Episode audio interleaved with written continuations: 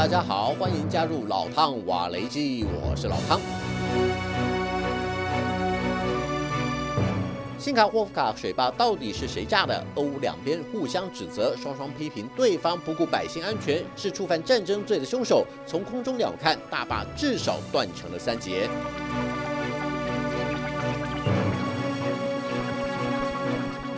根据俄乌两国的说法，坝体损坏后，蓄流的水量大约以每秒三万立方公尺的速度冲向第聂伯河的下游。突如其来的大水，很快让周边的村镇变成水乡泽国。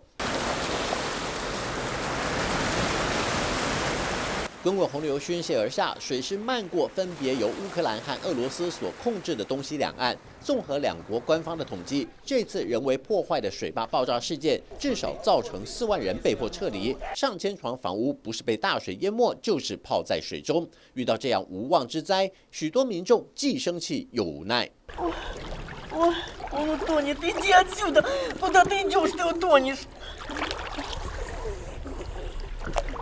小黑狗或许也知道主人气急败坏的原因，那是因为塔蒂安娜担心留在家里的小黄究竟安不安全。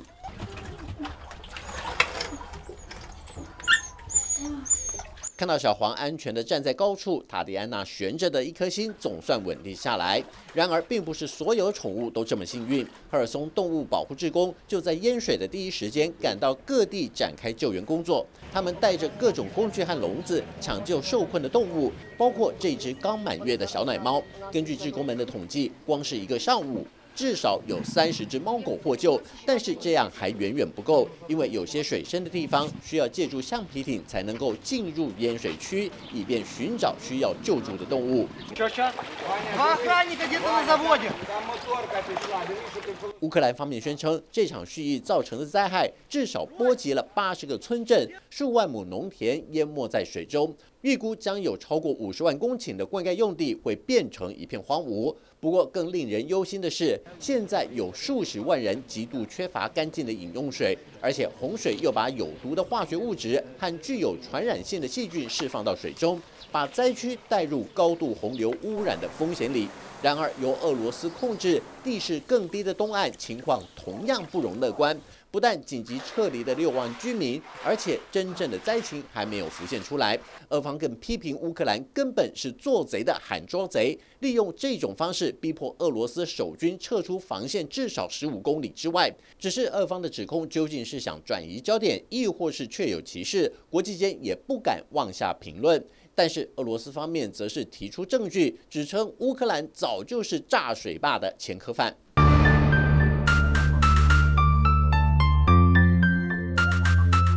在战争中期，也就是二零二二年的十一月，乌克兰就曾试图炸毁水坝，虽然没有破坏坝体的主结构，只是造成轻微的损伤。但是从监视画面中可以看见，爆炸不止一次，大约十秒过后出现第二次爆炸。根据研判，乌克兰早就装置好了炸药，趁着夜深人静的时候动手。因为从爆炸前的监视画面来看，当时水坝周围，包括空中都没有发现任何动静。忽然之间，监视器出现一片白，接着就是爆炸产生的火光与冲击波，并且夹带大量的烟雾和粉尘。俄罗斯指称乌克兰有案底在先，这次炸毁水坝就是乌克兰自导自演的一场大浩劫。尤其在俄罗斯控制的东岸，远处还传来爆炸声，这就坐实了乌克兰想要借由炸毁大坝来逼迫俄军撤离防线。然而吊诡的是，如果真是乌克兰所为，那么其走险招又是出于什么样的目的？俄罗斯著名军事博客里巴尔就分析，是想切断对克里米亚的供水，作为乌克兰收复半岛的前期部署。但是西方专家则是提出不同的看法，认为现在正是准备大反攻的时间，乌克兰根本没有理由自断通路，就只是为了逼退俄罗斯的守军。无论从哪一方面的考量，都算得出来，炸毁大坝根本是一桩赔钱的买卖，不但会拖延乌克兰的反攻时程，也会让原本就很吃紧的电力供应问题更加雪上加霜。到头来吃亏的还是是乌克兰自己。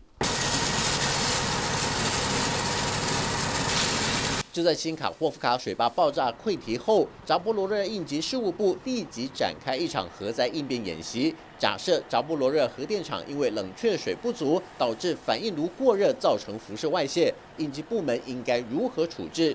演习中，除了对车辆采取清除辐射污染的标准作业流程外，也动员居民一同参与撤离演练。通过核污染检测的民众搭乘官方准备好的火车撤离事故区。扎波罗热州长马拉斯科表示，核电厂的冷却水供应并没有问题。即便新卡霍夫卡水坝也是供应来源之一，但是电厂还是有替代水源可供调度，而且电厂建在大坝上游的一百六十公里处，溃堤所产生的大洪水并不会影响电厂的正常运行。